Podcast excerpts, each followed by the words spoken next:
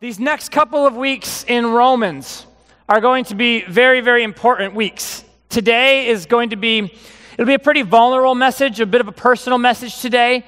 Uh, and you know, Dawn and I, we've been going through quite a lot of things right now. I've talked to a lot of you. I know a lot of you guys have also been going through like a lot of things today. Today's going to be a bit reflective of that and also kind of reflective of the world right now and a lot of the things that are going on. Uh, and then next week will be a little bit more of a theological message, but they're going to both have kind of the same undertone and the same big point, the big idea. Uh, next week will be a very important message. For those of you who have been with us um, on this journey, um, a few weeks ago we did a two part series on Adam and Jesus and how Jesus is the new Adam. If you haven't seen those messages or weren't here for them, I, you could go back online and watch those two. Next week is kind of going to be a conclusion to that, uh, and having a framework for what leading up to that would probably be very helpful for you. But what we're going to find both this week and next week is that Paul, kind of here toward the end of Romans 8, he, he gives us some conclusions to a lot of the groundwork that he laid for us in Romans 5. See, in, in, Romans 5, he began by talking about suffering and how suffering ultimately produces hope, which he'll then come back to today and explain further. And then he goes into this problem, this issue of the problem of Adam, and talking about the problem of Adam, which he'll bring full circle for us uh, in, in the passage we study next week. Romans 8 is probably, at least in my view, is probably the most theologically significant chapter in the whole Bible. It's, it's at least one of them for sure. So that's why we're, we're trying to take it slow enough that we can grasp all the parts of it, or at least the really key issues of it. Yet we don't want to live there forever. So what we're going to do today is today we're going to do uh, verses 16 through 27 of, of, of 8, and then next week we're going to do like the next four verses after that. So this is what it says in Romans 8, 16. It says, The Spirit Himself bears witness with our spirit that we're children of God. And if children, then heirs, heirs of God and fellow heirs with Christ, provided that we suffer with Him, in order that we may also be glorified with Him. For I consider that the sufferings of this present time are not worth comparing with the glory that is to be revealed to us. For creation waits with eager longing for the revealing of the sons of God. For the creation was subjected to futility, not willingly, but because of him who subjected it, in hope that the creation itself will be set free from its bondage to corruption and obtain the freedom of the glory of the children of God.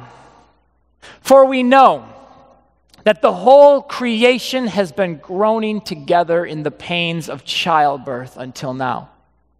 And not only the creation, but we ourselves, who have the first fruits of the Spirit, groan inwardly as we wait eagerly for adoption as sons, the redemption of our bodies. For in this hope we were saved. Now, hope that is seen is not hope. For who hopes for what he sees? But if we hope for what we do not see, we wait for it with patience. Verse 26 Likewise, the Spirit helps us in our weakness. For we do not know what to pray for as we ought, but the Spirit Himself intercedes with us with groanings too deep for words. And he who searches hearts knows what is the mind of the Spirit because the Spirit intercedes for the saints according to the will of God. I didn't pray yet, so let me pray for us, Jesus. Uh, Lord, we just ask right now that you'd be evident in this place, that we would make much of you, God, and that, uh, Lord, this would just be a day of healing for people who need healing. This would be a day of empowerment for people who need the power of the Holy Spirit to just fill their lives and empower them for the mission that you've given us, God. God, we pray right now that we would be changed by the word, Father God, that as we as we study Romans, Lord, that we wouldn't read it through all the lenses that we already view our lives through, uh, and we wouldn't read it saying, "Oh, I already know what this says," but Lord, we would read it in a way that our lives would be transformed here and now today by this word. And Holy Spirit, we invite you into this place, and we ask that, Lord, you would speak through me. That everything that you would have me to say, I would only say that and everything else would fall to the ground before it ever even comes out of my mouth. Lord, we love you and we thank you. In Jesus' name we pray. Amen. So, we are a people here, and you guys all know this. You've heard me say this a, a million times. But we're a people here that believe that God not only meets us in the broken places of our hearts, we, we believe that He does that. But we don't believe, we believe that He not only meets us there, but He also works through those broken places to bring healing not only to you and not only to me, to bring healing not only to the circumstances that we're facing, but also to others through you. So, a lot of you who are close to my wife and I, uh, or if you've even gotten in close proximity to us in the last little while, in the last few weeks, uh, you've likely felt the weight that we've been carrying right now, kind of in our faith journey and uh, in our marriage and in our family and in our attempts at pastoring and in our attempts at dreaming so big for this community and loving others and trying so hard to be there for everybody. And one thing we realized about a couple weeks ago is we kind of hit a wall. Uh, Dawn and I did, and our, and our family did. Um, we, we, we were sitting at the reconciliation table, which this event was just unbelievable. For those of you who don't know what the reconciliation table is, it is a 65 foot table that we built. It was a, a dream that God gave us in which uh, we can reconcile the community back to God. And this is a space that we, that we created to do that. And so and, and we've had this vision in our hearts for three years to do this. And most of you know all of why we do it and all of the theology uh, uh, uh, around it. But we were sitting at the reconciliation table launch. It was two weeks ago. Most of you were there. And I looked around and my heart was so full because so many people rallied together. It was over 100 people that had rallied together to make this thing happen. Something that we believed was God's heart for a very long time for our community. And at that event, uh, even though it was just meant to be a feast to, for you guys, we really threw it as a party for you, as a banquet to introduce you to kind of the level of meals we are going to serve the community there, the banquets we're going to throw. Even though it was only for you, really, we had nine people from the community just walking by join us for that meal.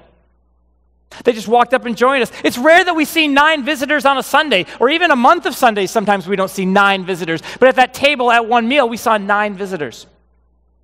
We saw it happen without even telling anybody that we were there or that we were going to do this at all. Um, the entire thing, I, I, love this picture of our community. It's just like we were just there. It was this picture of what of our community being there for the community, and I and I love that. It's it's what we see our community becoming, a body of people who are just completely immersed in our neighborhood and in the lives of our community. And I was really excited, and, and I still am to see the ways that God's moved and is now continuing to move as we open this kind of public space, like Dawn was talking about, for the purpose of reconciling our neighbors, for the purpose of us bringing our own brokenness to the table and finding restoration and reconciliation, and then using that as kind of a, a way to reconcile others. But you know, then we woke up on Monday morning, and I had this sinking feeling in my gut that even in my own life and in my own family, there was reconciliation that needs to be done. There were things in our own lives that weren't as they should be. And in spite of the fact that so many of our goals had been achieved, and so much momentum was forming around this thing that God put in our hearts to do, um, I just felt we felt unfulfilled. We felt unsatisfied. We felt like there's something missing right now. And just to give you guys just a small window into our lives, and I'm not going to go into a lot of details, but uh, Dawn's grandfather is on what doctors say is his deathbed. Um, they say he probably has about a week left to live. That was, that was last week. Uh, he's still alive right now, but they've only given him a few days to live. And, and our niece, Dawn's, um, Dawn's sister's daughter, she's five years old. Her name's Olivia. Please pray for Olivia. She had what seemed to be mono. And it didn't go away, and then she got an infection, and then her heart just began to fail. And after being in ICU for several weeks, they got her heart to like a more stable place. But she keeps landing back in the hospital and landing back in ICU. Uh, we were in Ann Arbor and spent most of the day with them yesterday. And so th- just recently, the, the family was told that she needs a heart transplant, and she's on the heart transplant list, and she's five years old. And um, it's been a roller coaster for us, um, and much more so, obviously, for her and that family, but that's the next step, and that's the next step for a five year old. And when I, when I actually take the time to process the thought of that, it's heartbreaking. It's absolutely devastating. It's tragic. I can't even keep myself together. But we were kind of just not even dealing with all of these things as we were kind of plugging away with this mission that we have, if that makes sense. We, were, we, we talked about them, we didn't ignore them, but we weren't giving ourselves to the time that it actually takes to feel for them. And that's something that we've been talking about. Like, we, we, you got to feel. And then, if you kind of add to that a few kind of relational issues that are going on and things we're facing, and then some transitional things that are happening uh, here, uh, we, they've just been weighing on us a little bit. Um, we just sort of got lost in it all. And for us, it was just one of those things where you start to notice things in your own life, you start to notice things in your family, in your marriage, things that are going unchecked and not being worked out, and it's just sort of adding up and adding up and adding up. And at the same time that these things are compounding, and I know some of you have been there before, we're just pushing over here on the side doing something else with this amazing backpack giveaway. You guys know how excited I was about that. I love the fact that it poured, it rained, and we still gave out 633 backpacks to our community because people needed back. They're like, we're going to stay in the. It was kind of wild. I loved it. Right? We did the backpack giveaway, and we threw this incredible banquet that was literally the image of the thing that had been in our heads for years and years to do. And we sort of distracted ourselves from some of the things that we needed to work out with other things that were definitely important. But they weren't the most important thing. And this realization hit me just about harder than anything has. That in all honesty, we can work our whole lives to reconcile the whole world, and our own world can fall apart.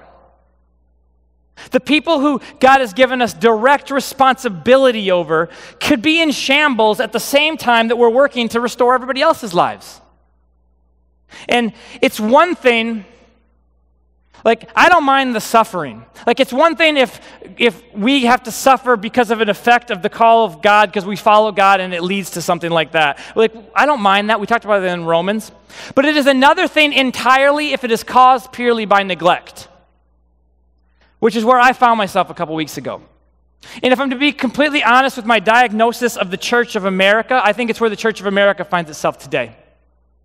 And I'll say this about myself because I want to be vulnerable with you and I hopefully give you some context to how to apply this to your life and how we can apply this to the church moving forward. But first of all, me, you, any of us, we are not martyrs and we are not heroes if we sacrifice family at the altar of ministry or we sacrifice things that are important at the altar of doing something else that you think is important.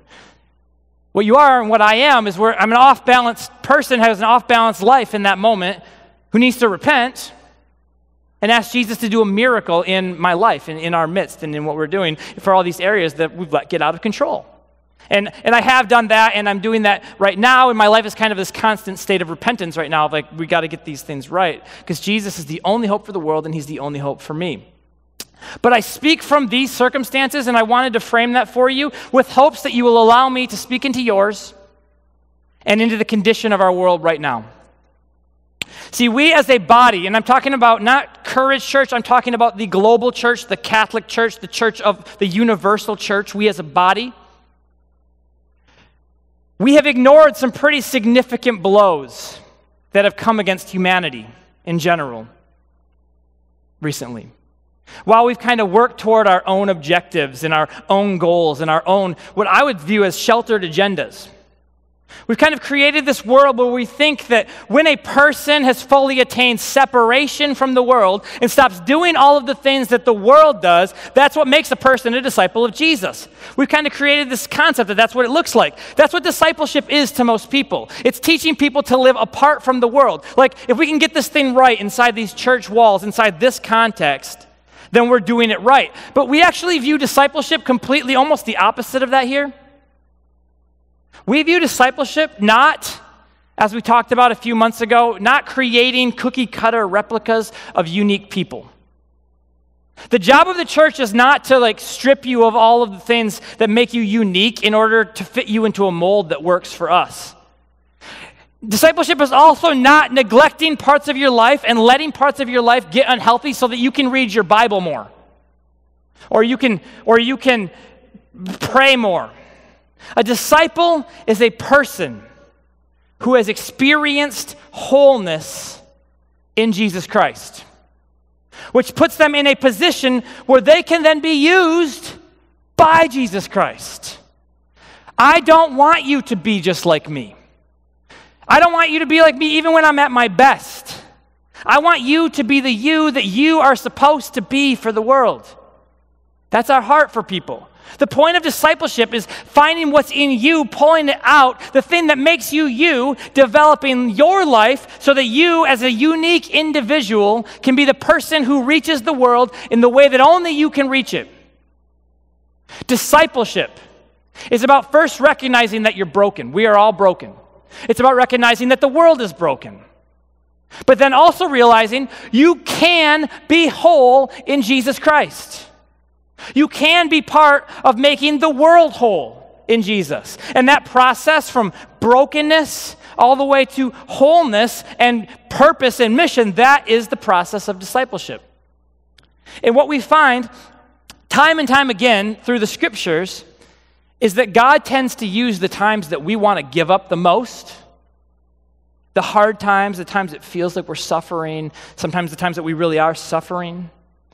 God wants to use those times to develop us into the people that somebody else needs in order to see Jesus and the way that that person needs to see him. But part of that process is diagnosing the things in you that are preventing you from being who you're supposed to be and working those things out. Because at, at, the end of the day, the, the church really is the hope of the world. I hope you know that. I know sometimes I feel it sounds like I'm very critical of the church. I actually believe that the church is the only hope that the world has. I believe it's plan A, the only plan. I believe it's the plan, it's the hope of the world. I think it's going to succeed. That's you and I. The problem is, the church is supposed to be disciples, apprentices of Jesus Christ. And if all the world knows of us is the things that we are against, in all honesty, you're not a disciple of Jesus. Jesus never did that. Jesus always met people right where they are in their circumstances. In fact, the people he was most vocally against were the religious people doing the things in the name of God that were turning other people off to God because it killed the mission. Now, I say all that to say this I want this passage in Romans to not be information to you. Next week, we'll do a little bit more information, we'll do a little more theology. I, I, want this, I want you to hear this, and I want you to apply every stinking word of it to your life. I want you to realize that there are going to be moments in your life when you do not know what to do. The answer is going to be beyond you. It's going to be beyond the counsel that you'll receive. You, you could come to me for counsel, and I may not have the answer for you. And yet there is an answer. And even though we may never find it, sometimes we won't find it, there's always going to be something at the very least that can be developed in you through the circumstances that you're facing. So there's a very specific concept that Paul uses several times in this passage, a word he uses over and over. You likely noticed it when I read it. It's the concept of groaning. To groan is to make a sound of pain or disapproval that doesn't consist of words. It's that, uh, that there are no words moment. It's the, the, speechless times when you're, you're literally just stopped, dead in your tracks, and, and, and you need something to change, but you can't quite communicate it or articulate it because you aren't quite sure what can even be done. It's exactly where we found ourselves last week in our own lives. And it's a great portrait for where we find our world right now. In fact, the very first thing that Paul says is that's groaning. The first thing he says is the world is groaning. All of us are groaning. He says all creation groans. You know, I think just for instance, I'll give you a couple examples. I think of the news yesterday of when Jeffrey Epstein, right, he convicted sex offender, involved deeply in the world of human trafficking and the sex trafficking of children, multimillionaire with deep, deep, deep political ties, friends in high places. Somehow, right, he's been arrested when he should have been on suicide watch. Apparently, right, he apparently killed himself from his prison cell. And dying with him is so much information that could have helped us save so many lives from the worst kind of pain and the worst kind of torment that they're literally just living in right now. And it could have helped us convict and put away so many other people who have gotten away with just pure evil for years and years and years. And what's everybody saying? Give us answers. You can't just get away with that. How does that happen? How does the most high profile person just all of a sudden die with that much information that we need? Give us, how did it happen? It's completely unacceptable. But what can we do? Everyone is just standing there, like the world is standing there right now with our jaws on the floor in disbelief that the world is actually like this, that this could actually happen. I think of the absolute tragedies that have filled our world, like last weekend two, two mass shootings in one weekend. Over 30 people are murdered.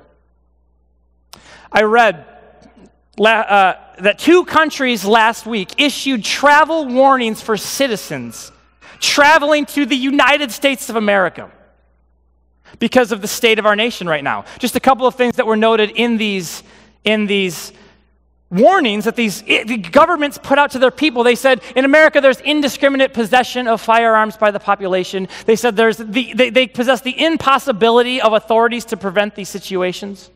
They're telling you, they're telling their citizens that if you go to that country, you could be anywhere at any time, and somebody could have a gun, and the authorities are not equipped to handle it when that happens. If somebody should decide to do something, you're done. And if that is the reality that we're living in right now, then of course all creation would be groaning. Why would we not groan? Because you groan when you have nothing else to say. You groan when you're gripped by fear and you don't know where you can put your hope. Uruguay's warning specifically told people avoid Detroit. It didn't even happen in Detroit. And they're like, stay away from Detroit. Right? We're getting so much better. I don't get it.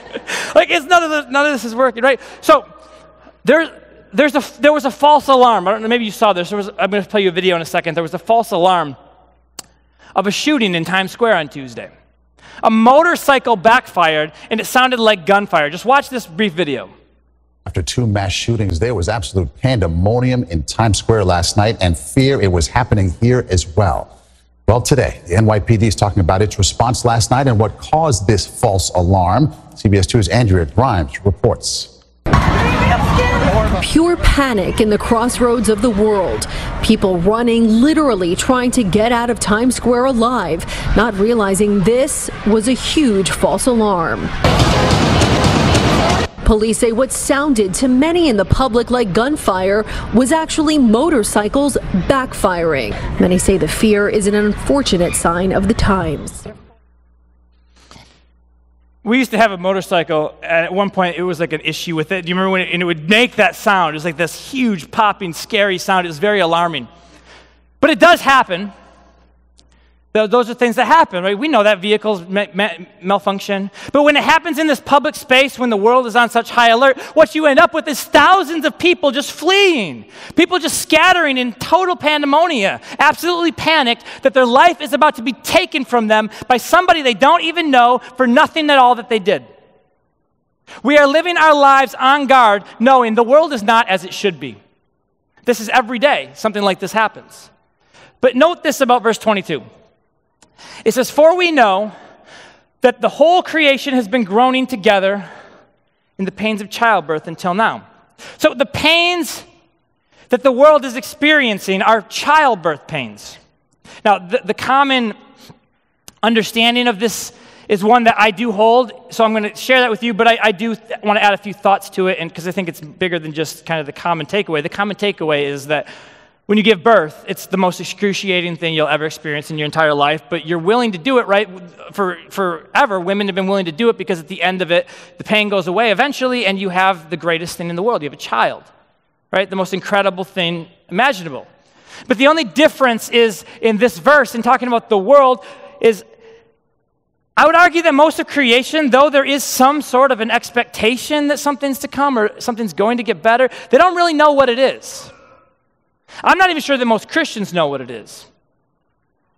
But remember, also, Romans, a lot of what Paul does in Romans is a retelling of Genesis, a retelling of Genesis 1, 2, and 3. He's constantly going back there. And in Genesis, the cultural mandate, kind of the, one of the big ideas of Romans, is how we ultimately fulfill the cultural mandate, is be fruitful and multiply. Work the earth, subdue the earth. But when Adam and Eve ate the fruit, something that God said would happen was now there would be pain in childbirth. So now, just for us to fulfill that portion of the cultural mandate, there's constantly pain. The whole earth is groaning in pain just to move the world forward. It's painful. Again, the world is broken, it's a broken world. All of creation is groaning in such a way that we don't know how to handle the pain that we're feeling. Yet there's an expectation. There's got to be more. There's got to be more. There's got to be more. There's got to be more. And there is more. It says something at the very end of this that a lot of people miss. It says, until now. See, for Paul, there's always this kind of already but not yet mindset. That's kind of a theological term of like heaven is here now, but heaven is also coming. There's always going to be more. The kingdom of God is here. Jesus came proclaimed it. The kingdom of heaven has arrived. It is at hand. But it's also there's more coming. And it's easy as Christians to focus on the more that's coming and miss the now. But if you actually read this whole thing, everything I just read to you from earlier when I read all of this passage, the way this progresses is very, very important. In verse 16 and 17, Paul establishes a very important fact. He says, The Spirit Himself bears witness with our spirit that we are children of God. Paul tells us that we are the children of God, right? Provided we suffer with Him. Then in verse 18, he goes on to say that whatever we may face in this world, whatever suffering may come, that doesn't compare to the glory that's going to be revealed. But then in verse 19, look what it says Creation waits with longing for the revealing of who? The sons of God. Now, hear me out here. Creation, life, people, the world they're eagerly longing for the revealing of the sons of God. But just two verses earlier, Paul says, You're the sons of God. Paul says, You are children of God now. There's actually a verse in 1 John 3 that says, We are God's children now. But yet, even, even though we're his children now, yet what we will be still has yet to appear. So there is that, that looming reality. It's here, but it's also coming. God is going to do something in us that will bring to completion and to fullness everything. There's a blessed hope to look forward to. But we cannot just wait until we get to heaven to do that. Yes, that's coming. Yes, more's coming. More's coming in eternity, and more is coming in this life. But we are God's children now. And we are the ones that the world is looking for and are eagerly longing for and are groaning for now. We are here to bring the broken world back to wholeness. We are here to disciple the world to help it find completion, to help it find fullness, to help it figure out what's going on. We are what the world is literally looking forward to and what they hope for, even if they don't know it yet. It's us. It's Jesus, but we are ambassadors of Jesus. That's what 2 Corinthians 5 says, our staple verse. We are ambassadors of Jesus. It's us. We are the only Jesus that some of these people will ever see. The world is waiting for us to show up and do something that brings restoration and brings hope and brings love and unity.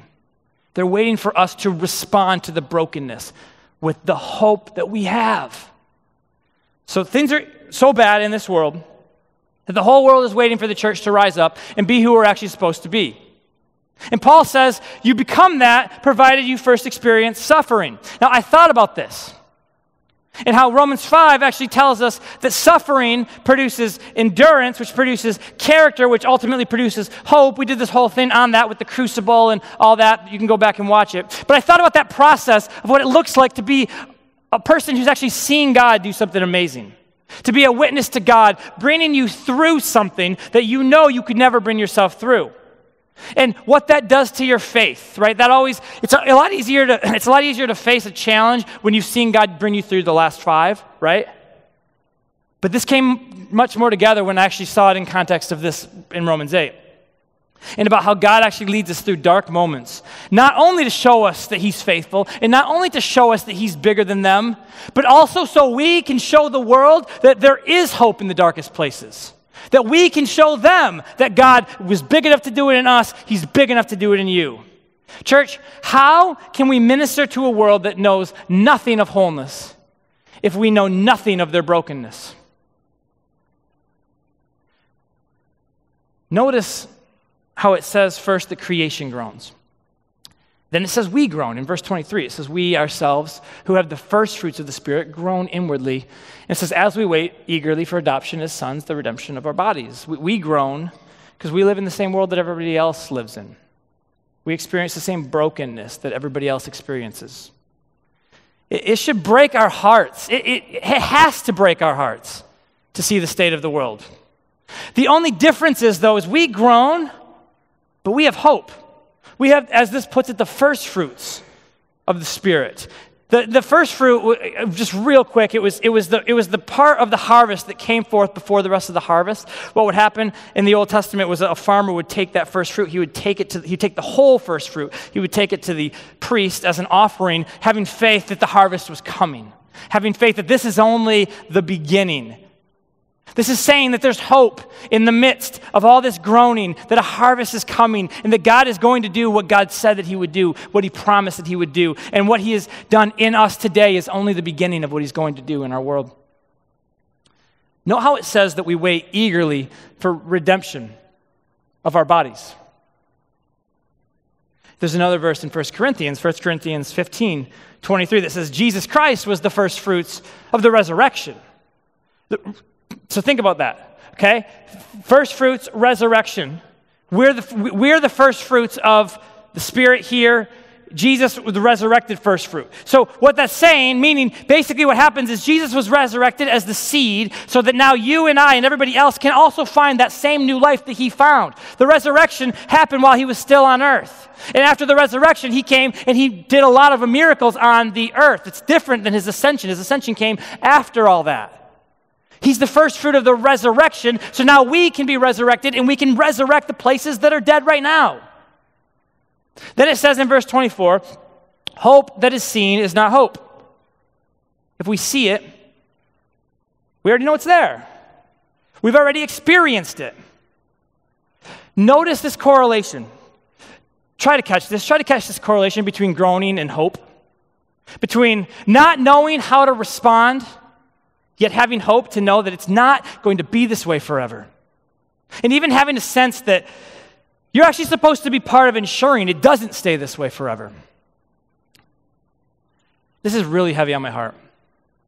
And again, I, I love the church. I don't want to be critical of the church. I believe in the church. But I, I think most Christians, most of us have grown content going to church. Going to church. Most of us have grown content sitting in a room like this while the rest of the world burns. And that's why we don't speak up when bad things happen. We as a body behave just like, uh, quite frankly, like I behaved as we went through life, focused on the thing that was right in front of us, focused on building this thing, and ignoring the fact that all these other things are really not very healthy and they're falling apart. As if we can find healing in one area by succeeding in another area, and that is just not the way that the world works. It's not the way life works. If the world is falling apart and the church stands by and does nothing because we have a cool service or we have a cool experience where we all feel good about ourselves, but we don't actually contribute to anything's project, progress, then I'm telling you, the church has failed. And we need to ask ourselves this question Have we failed? Have we failed? It's not too late. But anytime that we can proclaim something with our mouths, or we can proclaim something even with our lifestyle, that something has to change in somebody else, but we ourselves not be willing to give up our own rights or give up our own comforts or our own security in order for that thing to change, then, church, we're part of the problem. Or, like I said, we are the problem. Suffering like Jesus in our context, in a Americanized Christian context, it does not mean, it cannot mean we fight for the things that we think that we deserve as Christians or things that we are entitled to as Americans. It cannot mean that. And we can't get upset when something's taken away to us that we think is owed to us. Suffering like Jesus means we lay down the things that we hold sacred so that others can experience hope in a world where they can't find hope anywhere else. And we can offer it to them because we've been through the crucible, because we've been through that process, because we've seen the way that Jesus has lifted us through the moments when we just cannot carry ourselves. And my challenge to you today is to think about whether your gospel is about you or if your gospel is about bringing wholeness to a broken world. Is the gospel just true so you can have the life that you want? Is that why it exists? Is that why it's there? Or is the gospel true so that God can restore the world to the way that He intended it to be and the way that He created it to be? And if you believe that it is the latter, then what are you doing to be part of restoring the world? The gospel is not comfortable. And if we truly believe that, just quite frankly, we can't just say nothing about innocent people being murdered on a routine trip to Walmart. We can't say, oh, that's sad, but it happens. Can't do it.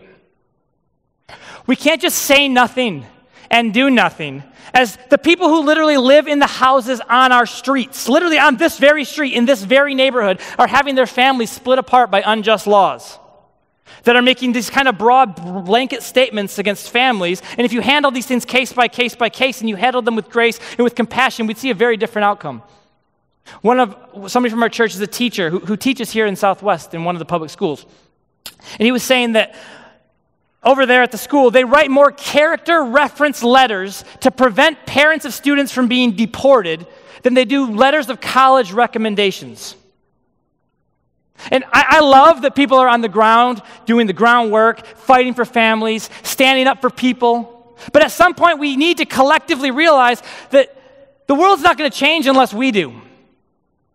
And character references are really good, and in some instances, maybe it's the only hope for a family staying together. But ultimately, we need to come to a day when families are not worried about being forced apart.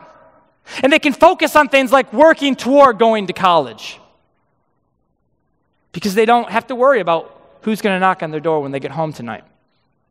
It's great to pray for the victims of these awful mass shootings, but at some point we need to wake up to the reality that the world is not intended to be this way, the world is not supposed to be this way, and we need to do something to work toward solving it. This is the world is on that path of Romans 1, this path of destruction. It's the way of Cain. It's the way that has removed God and replaced him with all these things that if the world keeps going this way, we just don't have a world anymore. It's like what Martin Luther King Jr. said. He's talking about the Good Samaritan story. Maybe you've, maybe you've heard this before. He, he acknowledges first, of course, we, we love this story. We all want to be a Good Samaritan. Anytime you get a chance to help somebody, help that person. Such an influential story that's led to so many great examples of people doing the right thing by somebody else. But then Martin Luther King said this. It's very profound and it still rings true today. He says, You know what? I am tired of seeing people battered and bruised and bloody, injured and jumped on along the Jericho roads of life. This road is dangerous. I don't want to pick anyone else up along the Jericho road. I want to fix the Jericho road. I want to pave the Jericho Road and add street lights to the Jericho Road and make the Jericho Road safe for passage by everybody. What do we do? What can we do? I don't know. Gosh, I, I wish I could tell you how to rebuild the road. I would say it's likely that it's going to happen very slowly. It's going to have to be a slow build. It's going to be a little bit at a time. It's going to be one street light at a time. In Detroit, one pothole at a time, whatever it looks like. It'll happen by not growing weary of doing good, but trusting that there is a kairos, there is a harvest, there is a time that's coming. It'll happen by not being afraid to speak up against the systems that are built to oppress people that are fueled by this body of sin that Paul talks about in Romans 6. It's literally a body, it's an entity, it's a force to be reckoned with that, just shows us the world is not as it should be. But Jesus Christ brought that body to nothing, and He'll do it again, and He'll do it again if we fight for it. And you all know me. Okay, most of you in this place know me. I refuse to tell you the spiritual thing to do if there is first a practical step that you're not taking. And seeking out that practical step is part of the way that you and I live the gospel in our broken world. But we cannot ignore the very last thing that Paul says about groaning. It says creation groans, it says likewise we groan, and then finally it says the Spirit groans. The Spirit Himself intercedes for us with groanings too deep for words. I don't think we need to get into the theology of this entire concept. We've done entire teachings on this before, but this is that part that matters when you're faced with something so big like fixing the Jericho Road, like helping solve a problem like human trafficking, or racism, or the mass killings of innocent people, or the unborn. Or the rebuilding of a city like Detroit, or the problem of homelessness, or the amount of kids that are in the foster care system with nobody to parent them and nobody to take care of them and nobody to look out for them. This is for the moments when you know the practical thing that you can do. You know that one step that maybe you can do, but it would take a million steps to get to the bottom of it. It's for the moments when your five year old niece is in ICU and she needs a heart transplant. And there's not a single thing that you can do besides show up and be there and tell her you love her. You know, a lot of people, many people are very critical of the concept of speaking in tongues because, like so many things, I think we miss the point of it. We make it about the wrong things. And I'm not even saying that this passage specifically for sure is about that. Tons of different debate about that, tons of arguing about that. But I will say that there's something that God wants to do in our world through us. There's, and it's bigger than we are. And it's something that you could cl- take complete solitude and lock yourself in a room and stare at empty walls and spend your entire life focused, all your mental energy trying to come up with a solution, and you still will not find it. Yet, in those moments when there is no solution, we know that God has the solution. We know that the Holy Spirit has something to deposit into us.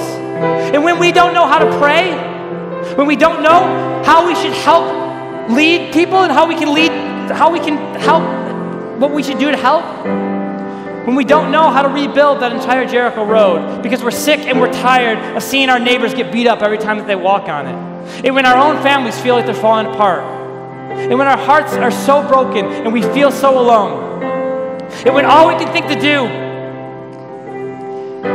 is just wait and we keep living our lives thinking, God, did you abandon me? Where are you? Where are you? When you don't know how to pray, the Spirit will do it for you, however that looks. And He will do it with groanings too deep for words, praying exactly as we ought to. Because if we try and do it ourselves, we're not going to know what to pray. I think that's why Paul says in Corinthians, he says, I, I wish everybody spoke in tongues. Because it's the same kind, it's the same idea. Because we don't know how to pray. Just like we don't know what to do with our world. It's super jacked up. We don't know what to do.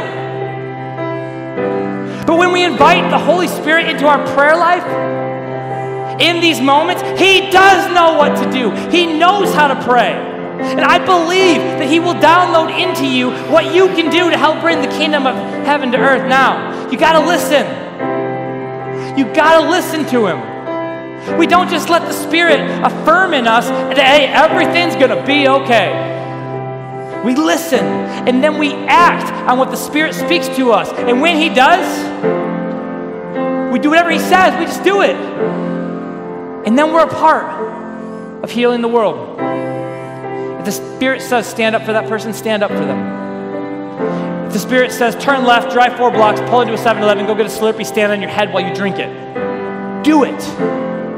If the Spirit says, give something to that person, that person who asks, get out your wall and give to them, do it. If you recognize that something is so broken and you cannot get it out of your head and it breaks your heart, it's probably something that God wants you to have a hand in bringing restoration to. But you got to listen. Sometimes you got to do the things you're prompted to do. And the more you respond, the more you will learn how to move when the Spirit is speaking to you. Even looking back on Romans 5, this process of how, what, how do you get to hope? It takes, it takes you through this process of suffering, and then you get perseverance, and then you get character, and then you get hope. But then it says, hope does not disappoint because God's love is poured into your hearts through the Holy Spirit. If you want to rebuild the entire road, you've got to realize you cannot do it without the Spirit of God. Let me tell you from experience when you go after the big ones, when you go after the things that really matter, the things that are really going to bring change, when your Christianity is not content simply going to church, you're going to have a target on your back. You're going to be attacked. There's going to be spiritual attacks, there will be attacks on your family, there'll be attacks on your mind. You'll find out real quick who your friends are. Please do not take on the world without first partnering with the Holy Spirit. You can't do it, it'll crush you. But I promise you that God wants justice even more than you do. I promise you He does. God wants justice even more than you do. The reason I believe that Jesus plainly tell us that we'll do even greater things than he did in his lifetime It's because there's so many of us now to mobilize. And yet we have that same Holy Spirit that he operated within, now operating within us. And we cannot ignore that Spirit when he prompts us. Because in him is every solution to every problem. Church, Jesus wants to change the world through you and through the person who will do what he says to do. Will you?